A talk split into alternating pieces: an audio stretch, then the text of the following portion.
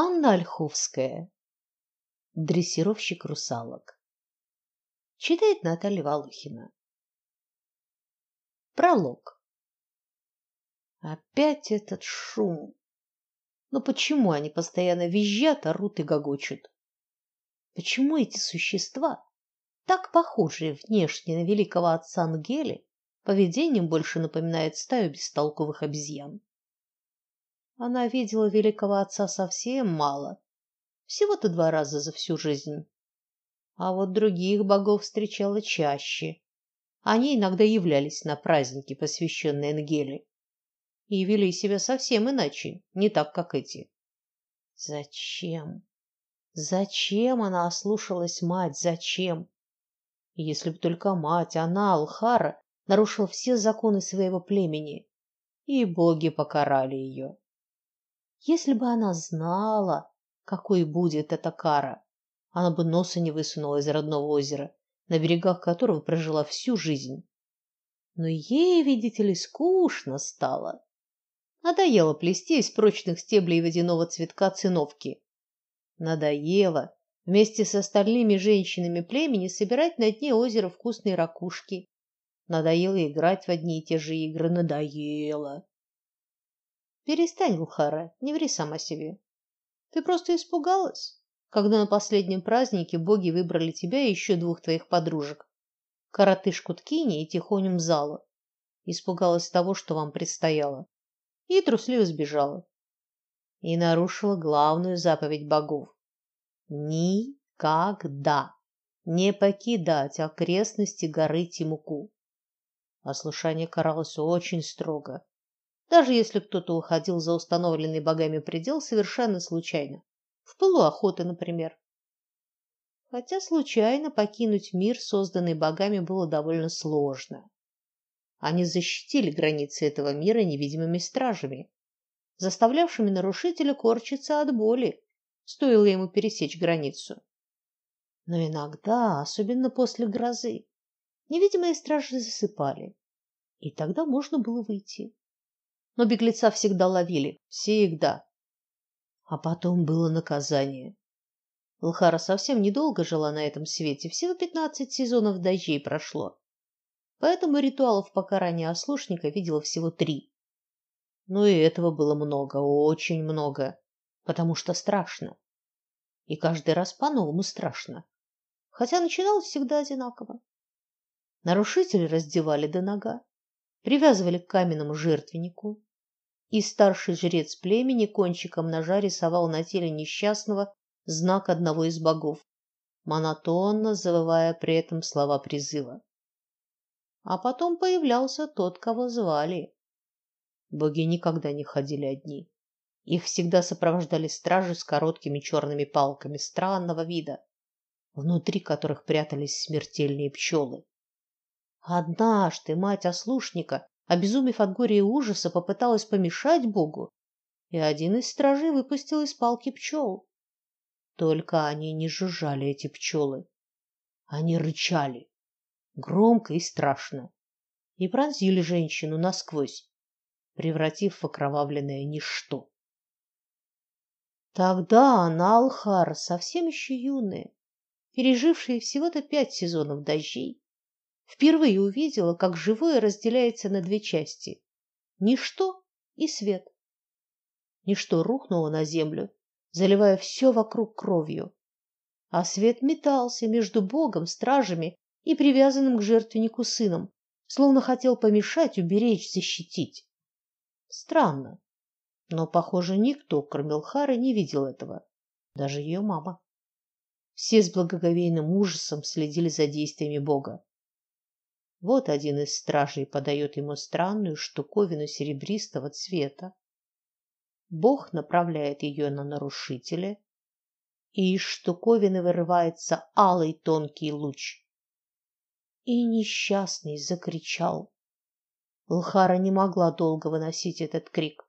Она присела на корточки и зажала руками уши. Больше всего ей сейчас хотелось нырнуть в спасительную прохладу озера забиться в укромную расщелину на дне и посидеть там весь день, не слыша и не видя этого ужаса. Да, боги должны карать, это понятно, но Мама всегда говорила, что Великий Отец и остальные боги любят нас, и кара вынужденная мера, от которой боги страдают не меньше наказуемого. Тогда почему этот бог с алым тонким пламенем в руках явно наслаждается процессом? Почему его обычно холодное, невозмутимое лицо раскраснелось, ноздри возбужденно раздуваются, а кончик языка облизывает тонкие губы? Зачем кромсать несчастного на куски заживо? Он ведь не хотел никуда убегать. Он гнался за большой змеей, хотел порадовать племя добычей. Змея была очень большой, много мяса. А недавно была гроза. И стражи, наверное, опять заснули. Ну, вышел охотник за предел, накажите его, но зачем же так? Потом оказалось, что боги всегда карают именно так красный режущий луч или мутная жидкость, от которой тело покрывается жуткими язвами, а потом просто исчезает, оставляя только кости. Или маленькая прозрачная трубочка с жалом, которую вонзают в руку ослушника. И через пару мгновений начинается другой ужас. Все то же самое боги проделывали и с нарушителями из племени земли и племени воздуха, так что нельзя было думать, что они особенно не любят племя воды, которому принадлежала Улхара. Боги ко всем относились одинаково. Одинаково плохо, так думала тогда Улхара. Но теперь она знает. Боги всего лишь пытались уберечь своих детей от гораздо более страшной участи. Да, жестоко, да, кроваво и жутко, но зато послушные жили хорошо и спокойно. И только ей, Лхаре, не жилось спокойно. Может, потому что она могла видеть и чувствовать то, что другим было неподвластно. Свет и ничто, например. А еще цвет живых. Вокруг каждого был свой цвет: синий, желтый, красный, разные. И только вокруг богов всегда был один цвет черный. Наверное, потому что они не люди, боги. И самый черный, самый густой, Самый глубокий, который, казалось, затягивал себя все и всех, был цвет великого отца Ангели. Улхара видела, что и ткини с Мзалой отличаются от остальных соплеменников. Девушки старались никому не показывать этого, а может и не осознавали, считая свои способности само собой разумеющимися. Почему не показывать, как это делал Улхара? Потому что все, в том числе и она, знали об избранных. Тех, кого забирали иногда во время праздников боги. Через пару дней после праздника избранные исчезали, а через какое-то время возвращались с новой жизнью внутри. Потому что избранными всегда становились юные девушки, не познавшие еще мужчину. Но возвращались не все. Некоторые исчезали навсегда. Те же, кто вернулся, были странными. Они не смеялись, разговаривали мало, а еще никогда никому не рассказывали о том, что делали с ними боги. В них было мало света, совсем мало, почти одно ничто, словно оболочка для вынашивания и рождения нового члена племени, чаще всего странного и необычного, отличающегося от остальных физически. Их очень мало выживало этих новых. Хиленькие были и слабенькие. А в племени воды не принято возиться с такими. Племени нужны сильные воины и крепкие женщины. Зато те, кто выживал, постепенно становились в племени лидерами. Но Улхара все равно не хотела стать корзиной для уродца. Может, потому что Михар, один из молодых воинов, принес ей букет орхидей? и смотрит на Алхару так странно, так сладко, и на праздниках старается все время сесть рядом. В общем, когда выбор богов пал на Алхару, на следующий день она сбежала. Может, она и не сделала бы этого, не случись накануне страшная гроза. Илхар рискнула. Она ушла по воде. Так ей было легче передвигаться. Плыла, не останавливаясь всю ночь и часть дня, переходя из протока в проток. Она не знала, куда плывет, она просто чувствовала направление. Где-то там жили разумные существа, и их было много. А потом она выплыла в огромную реку. Ничего подобного девушка еще не видела. И по реке плыла странная штука, в которой сидели боги. Во всяком случае, точно такие же внешне. Вот только вокруг них цвет был разным. Алхара совершенно потеряла контроль, ошалев от увиденного, и запуталась в сети, очень похожей на ту, что плели из водорослей у них в племени воды, только прочнее. Во всяком случае, разорвать ее девушка не смогла. И инстинктивно мимикрировала, втянув руки и ноги. И вот теперь ее выставляют как глупую рыбу на посмешище людям, вместе с дельфинами, касатками и тюленями, заставляя прыгать через обручи и выполнять разные фокусы. Спасибо, хоть держит отдельно от остальных. Она ведь самый кассовый экземпляр, амазонская русалка. Да, она выучила их язык, все понимает, но никому этого не покажет, как не покажет свой настоящий облик. Это кара, ее наказание быть животным на потеху публики.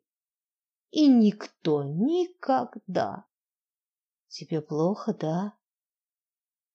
Волна искреннего сочувствия и жалости накрыла Лхару с головой. Часть первая. Глава первая. Шезлонги с пляжа в номер не выносить. От неожиданности я совсем не гламурно хрюкнула и повернулась к Мише. Это как это? Хозяин отеля поклонник программы Аншлаг? Шутник и балагур? Не думаю, усмехнулся Миша. Все абсолютно как раз в тему твоего репортажа. Помнишь, была когда-то такая советская телепередача Их нравы. Батюшки. Я засуетилась, осматривая себя со всех сторон. Неужто пробка выпала? Какая еще пробка? слегка фонарил Мишаня. Пескозатычная. Чтобы из меня при ходьбе песок не сыпался и мой истинный возраст не выдавал. Представляешь, какая волна в желтой прессе подымется? Анна Лощинина, жена суперзвезды отечественного шоу-бизнеса Алексея Майорова, двоюродная сестра Надежды Крупской. Девочки вместе играли в куклы. Ужас. И еще какой, тяжело вздохнул Михаил. Как тебя только Алексей столько лет выносит? Никуда он меня не выносит, я сама пока передвигаюсь. Искренне ему сочувствую. Ты лучше делом займись, за которым сюда приехала госпожа журналистка. Я могла бы, конечно, совершенно плебейски пнуть вас, Мишель, в копчик, проворчала я, вытаскивая из висящей на плече сумки фотоаппарат. Но это было бы слишком просто. Возмездие за оскорбуху будет изысканно жестоким и неожиданным. Это каким же? Если я тебе скажу, эффект неожиданности обидится и не сработает. И вообще не мешает, отойди от плаката. А то попадешь в кадр в своей корпоративной униформе, и твои работодатели мигом заменят отдельного гида.